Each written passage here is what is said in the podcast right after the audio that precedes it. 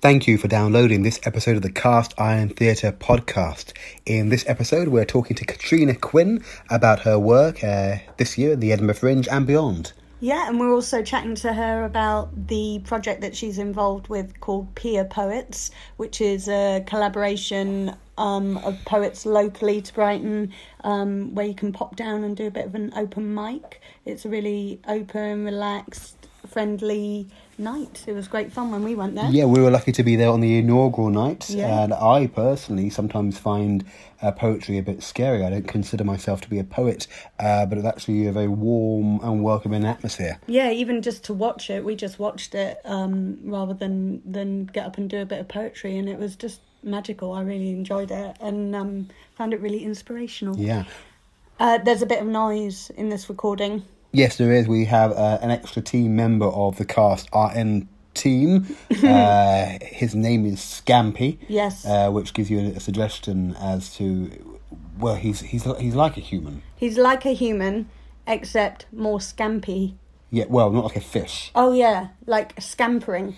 Scampering, yeah. Uh, it's our brand new dog at Cast Iron Towers. Um, so listen, if you're not going to rate us on the podcast, at least rate the dog. Yeah, because he's chewing on something throughout and making a little noise. But apart from that, it's a, it's a lovely chat with Katrina Quinn. yeah. Enjoy.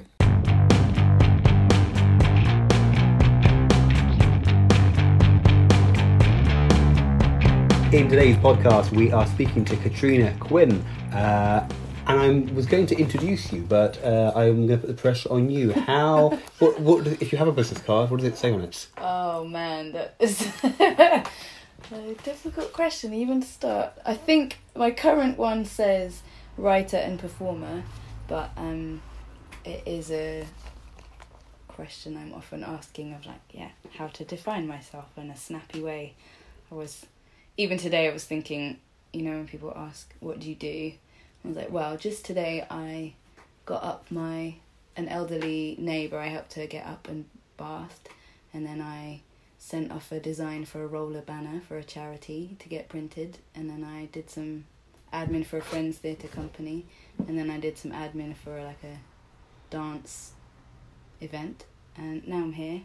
So It's, it's multifunctional. Yes, I was- multi, multi, multi. in the audience for a uh, an Edinburgh Fringe show. Um, Rob Kemp's uh, Edinburgh Fringe show, and he asked me uh, as I was in the front row of the audience, as a setup to one of his jokes, what was my ideal job, A- and I didn't know how to answer because. Um, also, obviously, I didn't want to get in the way of whatever he was setting up, etc. Yeah. And I just went for uh, writer, d- uh, director, which is what I do. I do write, direct, but even then, I had a note of caution of that and go, "Am I allowed to say Yeah, that?" yeah. And I did have a moment of going, "Oh, apparently that's how I think of myself." Uh, Yeah, I'm still working on it. and that's kind of what I was leading to is a Yeah. sense of that. If you say writer performer, is there a note of caution of that? Do you feel that you're not allowed to say that, or Um, yeah, in fact, I, I'm still working on actually saying that as the first thing. If people ask me, you know, oh, what do you do? I, I drop in all these other things before I get to that, and I feel like that's maybe my aim for this year is to is to say that first. But I think say it without qualification? Yeah. because you have the qualifications. yeah, Yeah. yeah, because I'm like, oh, but I have I have written stuff and I have performed stuff, so I can say that. But I guess it's yeah, all those questions that people want to know around money and Yeah. proving it. Um. Oh, there's a there's a deep question. How does one prove it? Eh, You know, if you are if you are, I mean, is is it through getting paid? If you can if you can pay a like uh, electricity bill Mm. with profits from your show, is that proof that you're a writer performer, or is it a bit more nebulous than that? I think it is to other people who maybe haven't thought about it very much. I wouldn't say that's how I view The it. defining factor. No, I think this is well, it's been a relatively new journey for me in giving more time and space to writing and performing, especially the performing side. Um, but from the beginning, I've not wanted to put pressure on it to make money for me, and I've really tried to focus on the enjoyment side. It would be lovely to get money for it so that I didn't have to do all these other jobs that I don't love so much. Yeah. But um, yeah, that's not for me, that's not what makes it valuable. I guess.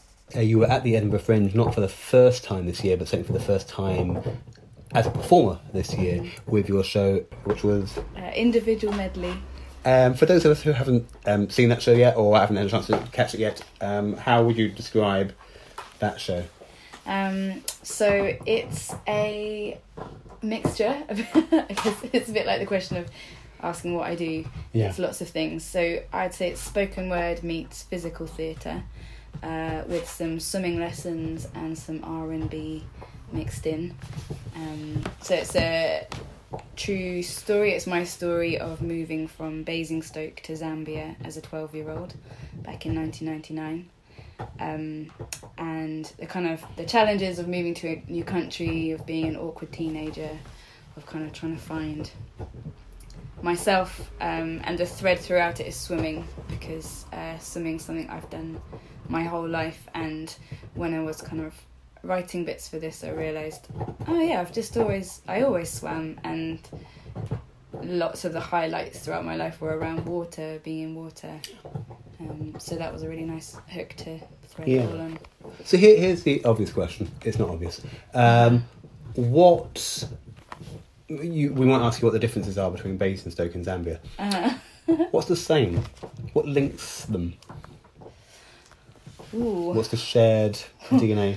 Well, mm, I guess I was the same person in both places. Yeah. So there was that thing of, oh, I'm a bit awkward in Basingstoke and finding friendships uh, and changes that people are going through, especially like flirting and physical changes. I'm finding that difficult here. Oh, it's still difficult here, and there's still, you know, those complicated dynamics of, uh, especially female friendships. Um, my family was with me in both places, and I guess as well, you know, when you're 12, like your parents, your sisters are, play a big role in So we- your life and impact. And I guess, it, I mean, literally, if we get pedantic about that, you were literally a child in England and Yeah. were a teenager. Yeah. It's literally that, that that's fine Yeah, line of becoming a teenager in Zambia, Yeah, um, which has the sense of metaphor about it. It's the sort of sense of you literally your your teenage years of a different country. yeah, yeah, yeah, yeah. And so, although it wasn't a really long amount of time that I was there, it felt very uh, intense and like it had a really big impact um, because yeah going through that time when you're changing so much and there obviously were differences and it yes and obviously you can wonder oh, what would I be like if I'd stayed in Basingstoke and um, who knows but I think it, it was a good thing for me Now, I'm guessing that your show, your hour, um, was not performed in a body of water. No, it wasn't. Although I would, I would love to do that somehow, or maybe make the audience be in the water. Yeah. Since I'm kind of teaching them how to swim, I go through the different swimming strokes and breathing and diving and things like that. So um, it'd be quite fun to be getting them to be doing that and feeling the water. But presumably that affects, so because you talk, about it being a, a movement, a physical theatre Yeah. that affects how you're going to present the show. Yeah, Um, because you don't have the yeah, water yeah, yeah. to literally fall back on. So yeah, I did a lot of um, standing in front of the, of the mirror, kind of going through swimming stroke. I did a lot of swimming while I was writing it, and really trying to pay attention to actually how do I think my body moves, but how does it actually move, and what how do I actually breathe, and then trying to translate that into the living room, um, and swim yeah butterfly on on dry land. So yeah, trying to imagine, trying to bring those things out of the water, I guess. You say that you've always been swimming. Um, Yeah. And for some of us, swimming is uh, literally a, a thing that we might do weekly to keep fit. For some of us, it might be uh, a, a fun thing to splash around and play with um, um, plastic inflatables. Who are you when you're swimming? What, what, what, what's going on for you? I think, and especially then, it felt a bigger contrast was that in the water I was, well, I was fast. Um, wasn't very fast on land. I couldn't run very fast, and I guess when you're at school and all the schools I went to PE was a big deal and sports and competition, and I was like, oh, okay, this is one thing I can do. And also, it's not uncool, so I was also good at maths, but that wasn't like okay at school. That was, you know, you kind of mocked for that. But being good at sport felt like a safe thing. So, as I was fast and so felt kind of powerful and also graceful. So I did love like playing and jumping around and jumping in and swimming underwater. So I think just physically, I felt like a different person who wasn't tripping over things and twisting her ankle and shoelaces undone and that kind of yeah, Yeah. yeah had a, a lot more grace in the water. I think. Are there people associated with swimming that you admire? I mean, that might be an actual um, sports person, or I know that there are many films uh, and pr- programs that are sort of based in the sort of the the idea of swimming. Is there anybody that you yeah admire? Hmm. Uh, that's when my mind goes blank. I think I always just rather do it. Yeah. So and probably just uh, appreciate the people that will come and enjoy it with me, rather than it being something that I'd like watch on television or um, read. I did actually in Edinburgh. I a lady came to see the show, and she lives in Orkney, and she's um, written a book about swimming in the sea and about the seals and um, hers is a much more academic kind of take on it but also really poetic and beautiful and how kind of swimming in the wild got her through a, a challenging time so and she get she get, came and brought me her book after she, she'd seen the show so i'm working my way through that at the moment so that's really lovely And speaking about poetry, you yourself are again wondering what the correct title for your business Mm. card is. Are, Yeah. Is performance poet uh, an accurate enough term? um, yeah i do use that too yeah. Yeah, yeah, yeah. I think that's what I actually would have called myself for quite quite a long time, performance poet. And then when I started thinking about actually, um, I want to do more than just a three minute piece behind a microphone, Yeah. and started thinking about the show, kind of broaden that to writer and performer or spoken word artist because it feels like it's a bit broader. But yeah, performance poetry is where it all began, really, and what I've been doing for a long time. And it's what you're doing now a large extent in Brighton uh, with uh, Pier Poets. Yeah. Uh, so tell me about what that is. What Pier Poets Yeah. is. Um, yeah, so that uh, is a monthly open mic night um, with the intention of creating a really inclusive, friendly, um, warm space and also a sense of community. So it's not just something you come to anonym- anonymously and leave again.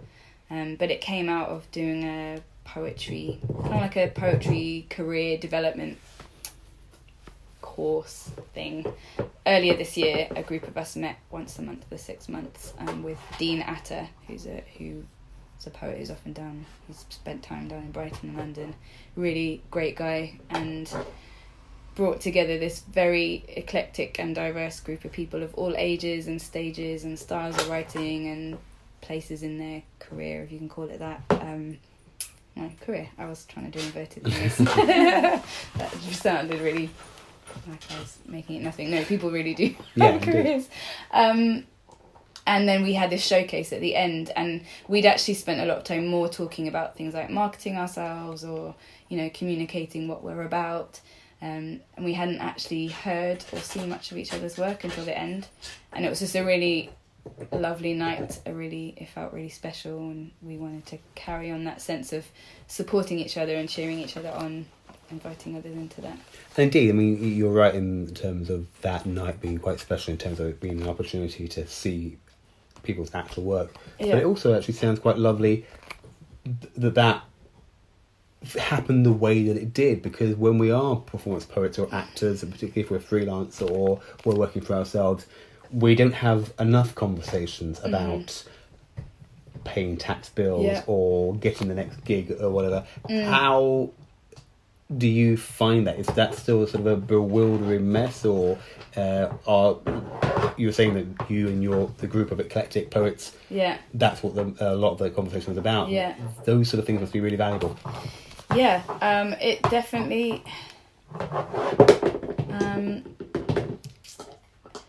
it feels like things are becoming a bit clearer. And there was, I mean, it's something. It sounds really silly, but even the whole thing of contacting poetry nights to tell them about your, like pitching yourself to a poetry night to say, "Hey, this is me. Like, I'd like to come and perform," which sounds really obvious, but I'd never done that. No. And actually, they, I think someone who runs a night had pointed out that they especially they have lots of men doing it and hardly any women hmm. Kind of putting themselves forward like that. And then so it was just helpful things like that and also just setting goals and being like right but in this month at the end of this month i want to you know some people it was have submitted a number of um, poems to a journal some it was i want to contact you know this this event. So actually since then i've been doing a bit more of that. So i think some of it comes down to confidence. Yeah.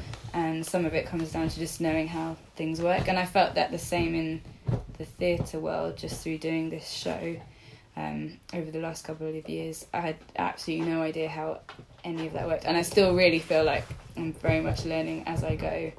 And creating the show was a chance to and first because i did it at brighton fringe festival so every step of that was like oh okay that's how people do it okay so yeah a complete learning curve and i'm definitely still on it Even if it's just um, witnessing other people doing Yeah. their shows in the same venue, or Yeah. having conversations with Yeah. potential producers, or indeed audience members who will will often bring their opinion to it, Yeah. even if you don't tend to agree with that opinion. Mhm. It, you can hear that voice. yeah and then it helps you shape and think your your you know your own way of doing things. Yeah because there were definitely people like producers or other performers who were like oh well you have to do it this this this order and i would never go to edinburgh if i hadn't done this this this or and it was helpful to hear that sometimes a bit confusing but then also good to come back to uh, just more learning how to to trust my guts and think okay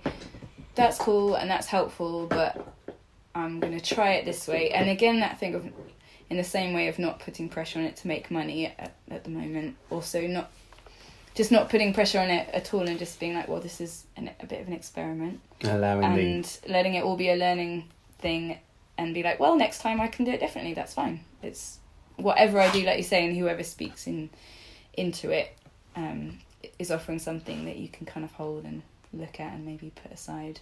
But like uh, like rachel shura who Yes. has been on this podcast she was someone who um, when i first started when i'd signed up to brighton fringe someone else i think at a poetry night was like oh Rachel's done a one woman show, solo show. You should talk to her, and that's been the really lovely thing. Is all along the way, meeting people through relationships, um, and recommendations, and meeting some really great people and learning from them.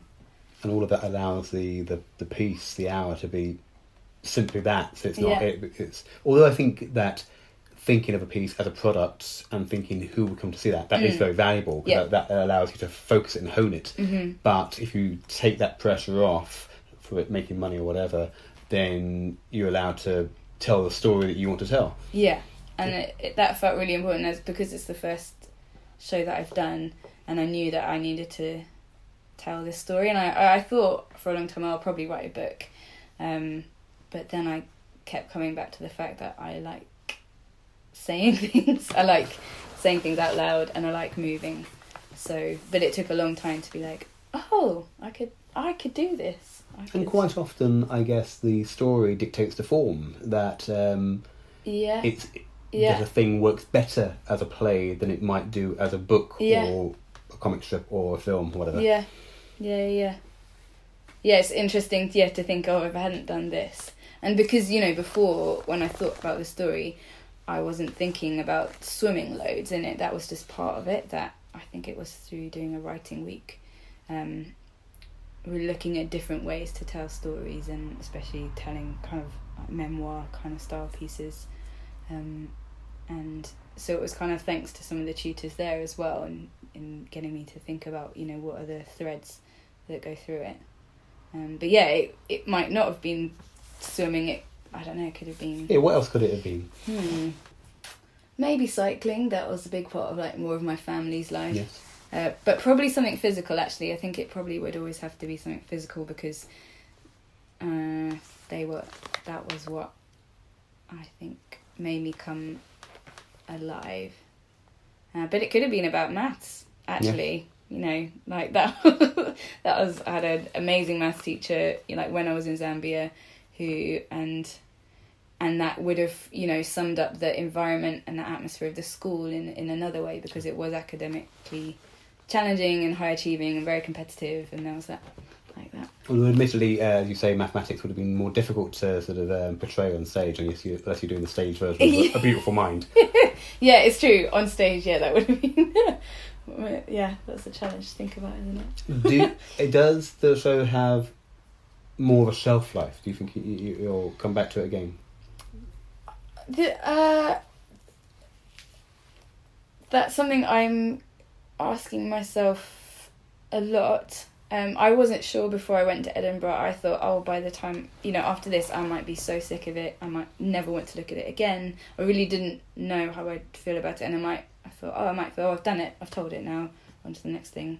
Um, but I didn't feel like that at the end. I kind of felt, um, and especially, I guess, having that thing of new audiences in who didn't know me at all and seeing them connect with it made me think, oh, okay, actually no, this this could happen in different places and spaces. So I am looking at taking it to a few more places next year, but um, also want to be making new stuff. But I like that I've it's something I've got. It's on now. your portfolio now. Yeah, part of exactly. The toolbox. Yeah. Uh, and are you able to talk yet about the new ideas that are forming? Um, uh, they're quite early stages, but I guess it's it, paying attention to what's you know in in my head Yeah. a lot at the moment, and um, so I grew up in a Christian home and with a strong faith, and over the last few years, I, along with lots of people that I know, I know kind of questioning lots of things, wrestling with lots of things, um, changing in different ways, and so I'm having lots of conversations and thoughts about that. So I'm quite interested in just the whole yeah the whole thing of faith and doubt and but maybe bringing other people's stories into it too, not just mine.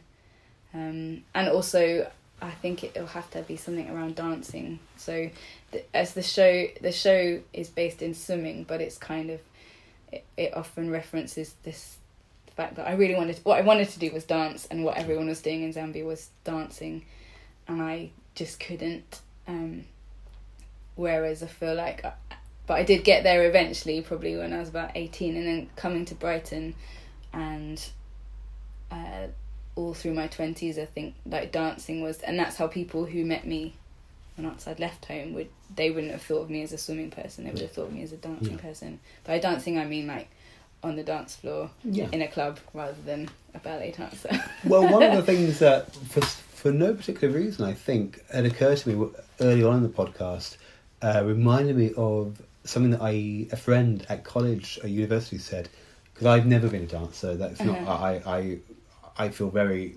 tearfully uh, um, uncomfortable while trying to dance. So I'm not, I'm not that confident with dancing. And she was talking about dancing when you're at a club or whatever. Um, when there was some sort of beat going on, and she talked about the joy of a thousand people in the same room Yeah. dancing to the same beat, Yeah. and that's the closest I've ever got to getting it. And then, oh, Mhm. that's what you're there for. Yeah, Mm. quite apart from any sort of pills that might be popped or Yeah. whatever. There's that sense of yeah, it's a, a genuinely shared experience. Yeah, yeah, and for me, it's that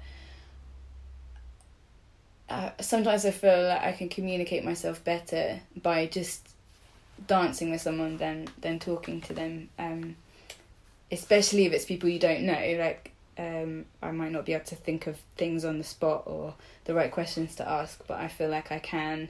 I know how to welcome someone into a space, and and I'll often think about.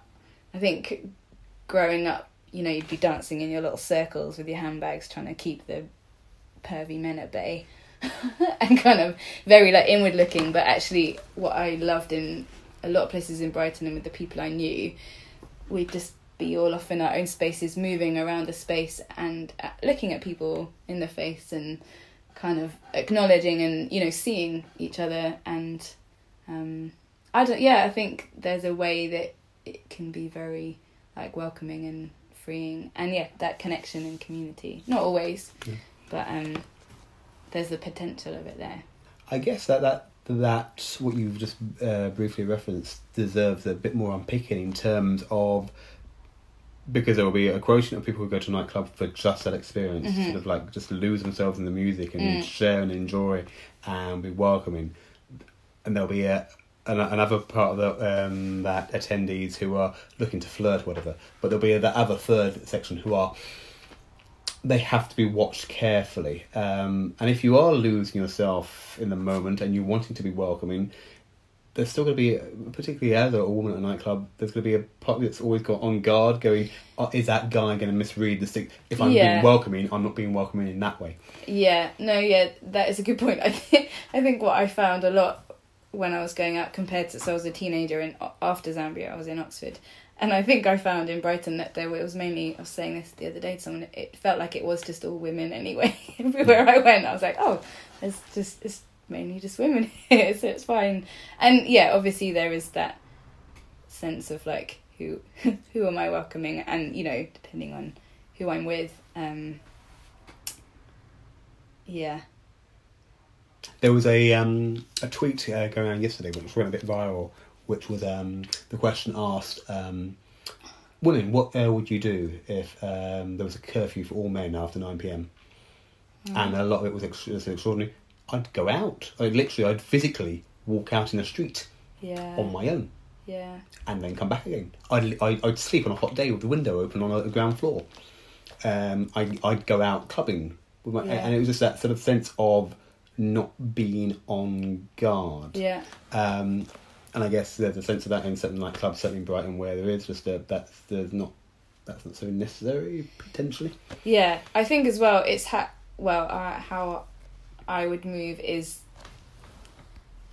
Yeah, I guess you you always really are aware, but then I'll just like jump around and do something really weird or silly to like just put anyone like make sure no one's got any funny Yeah. any funny ideas that Yeah. like I really am here just to like just to dance and so I'll just like jog on the spot for a bit if, or like do some star jumps if you're going too close. Just being sort of somewhat Just being- bizarre. yeah, and just like silly, and trying to keep it, keep it light. Silly is good.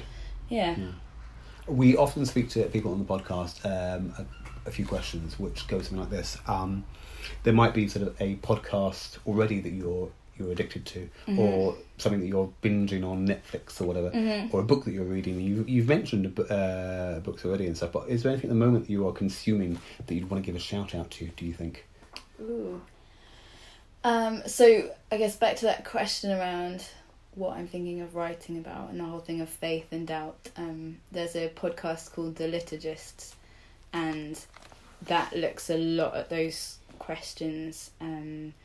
And a lot about creativity and but also science um, and connection and community. But it covers some quite well loads of different issues, whether it's like femininity and masculinity or um, racism or politics, all sorts of things. Um, but a lot of the hosts, a lot of them have a kind of Christian background, might not be there now.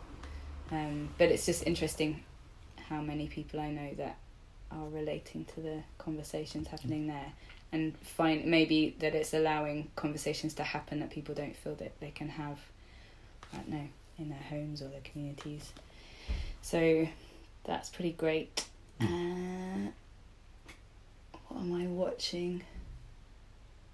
I've just I can only think of what, what I've just started watching this week on Netflix. It's called Sisters and it's set in Australia and one I have three sisters and one of them's just moved to Australia. So and it's to Melbourne and that's where it's set. So kind of makes me think of her and um it's just a bit silly but I really like finding something silly for the for the end of the day. Yeah, And um, we often ask our guests also if there's a place, you know, when they've got this battle notepad about their, Mm. their next idea, if there's anywhere that they hang out, like a coffee shop or whatever in Brighton where they hang out. Ooh. Well, I actually live in Shoreham by Sea. Oh, yes. Um, and there's some lovely coffee shops there. There's one Ginger and Dobbs, um, which has like a grocer's next to it.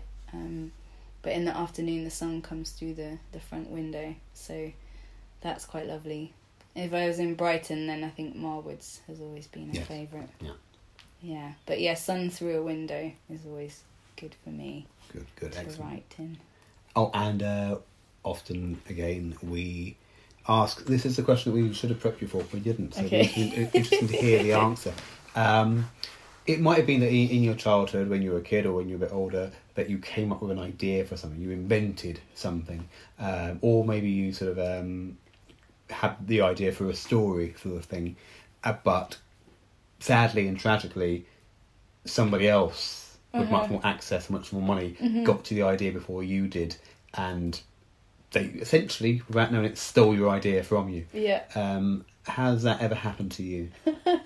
I, the thing that came to my mind was I remember having this idea and being like, why is no one doing this? Um, so when I was a kid, it was there was loads of talk about you know, as there is now, but it felt like there was a lot about you know the rainforests being destroyed, and there was lots of Blue Peter appeals about recycling and things like that, and pollution.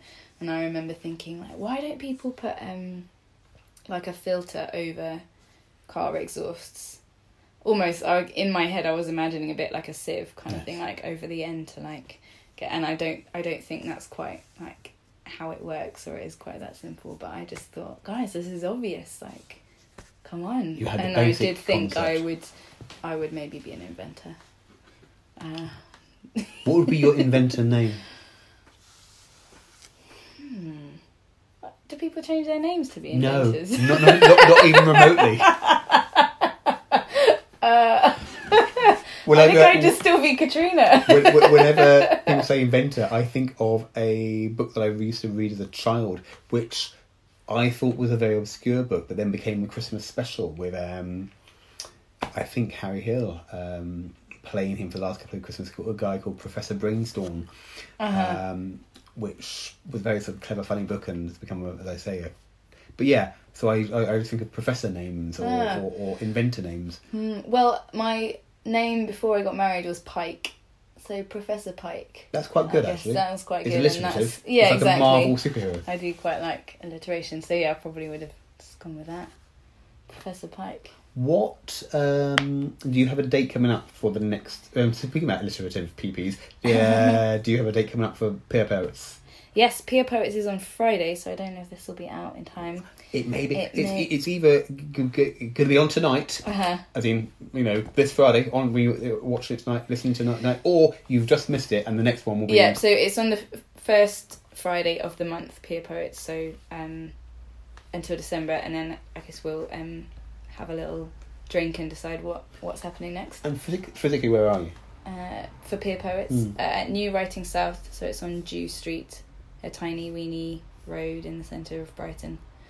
Um, Which is actually quite easy to find, really, once you're in the, the lanes. yeah, uh, yeah, North Laine. Put it in your phone. Find Yes. it. yeah. and there's a green, a funny green wooden door that looks a bit like a garage door. It's kind of just just next to there, but there'll be people around Yes. to welcome you in.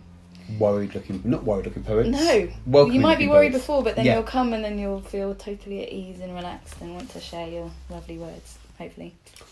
You had said before, or you, I assume that you suggested that you'd taken a bit longer to get to the performance bit of your poetry that you'd written before, and then it took a bit longer to perform. Did I interpret that correctly? Um, well, before I'd say to doing a, a longer thing like a show, I think the actual writing and performing kind of came at the same time. I'd written, I didn't, I'd written bits and pieces, um, but then I saw people perform poetry when I came to university. That was the first time I knew it existed, and then I was like, oh, I could probably do that. But I then really started writing intentionally to perform, yeah. kind of from from then.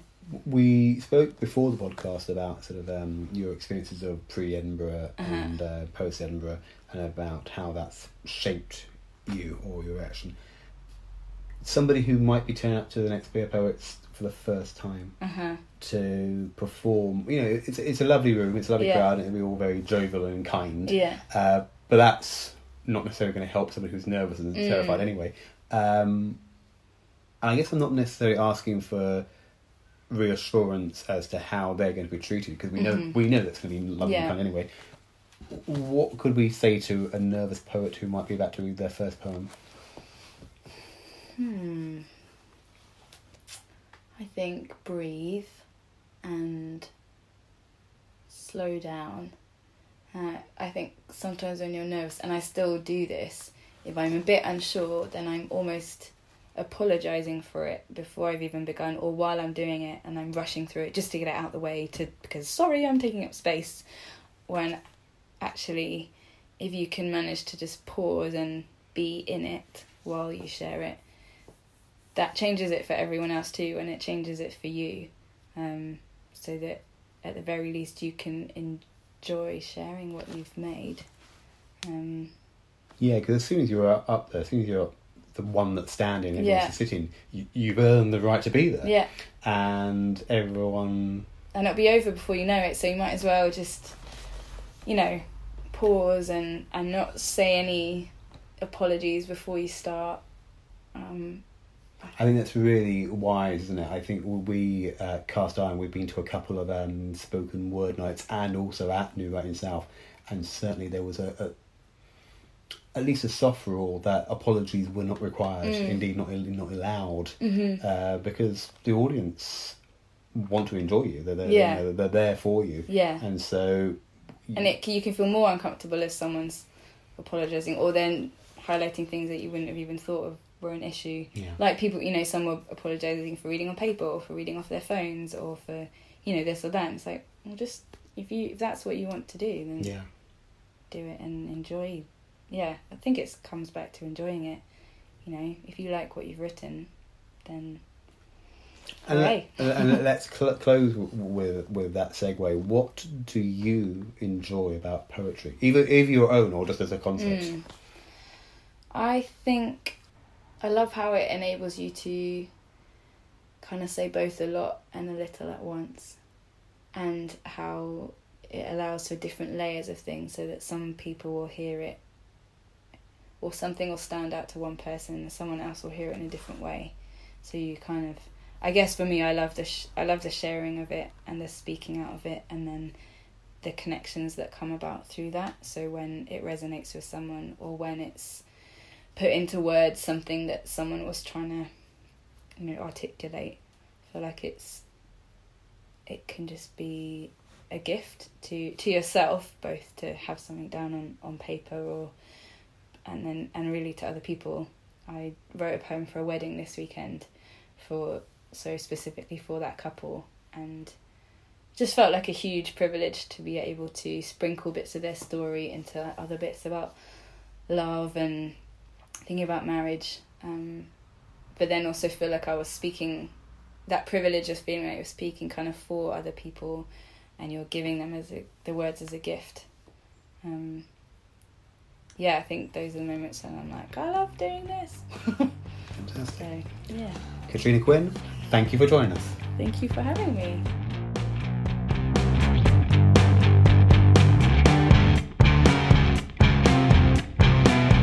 This has been the Cast Iron Theatre Podcast Presented by Andrew Allen. and edited by Michelle Donkin. Music is Chapstick by Everett Armand. Find us on Twitter, on Facebook, and our website, castironbrighton.weebly.com. Subscribe to us and rate us on SoundCloud and iTunes. Thanks for listening.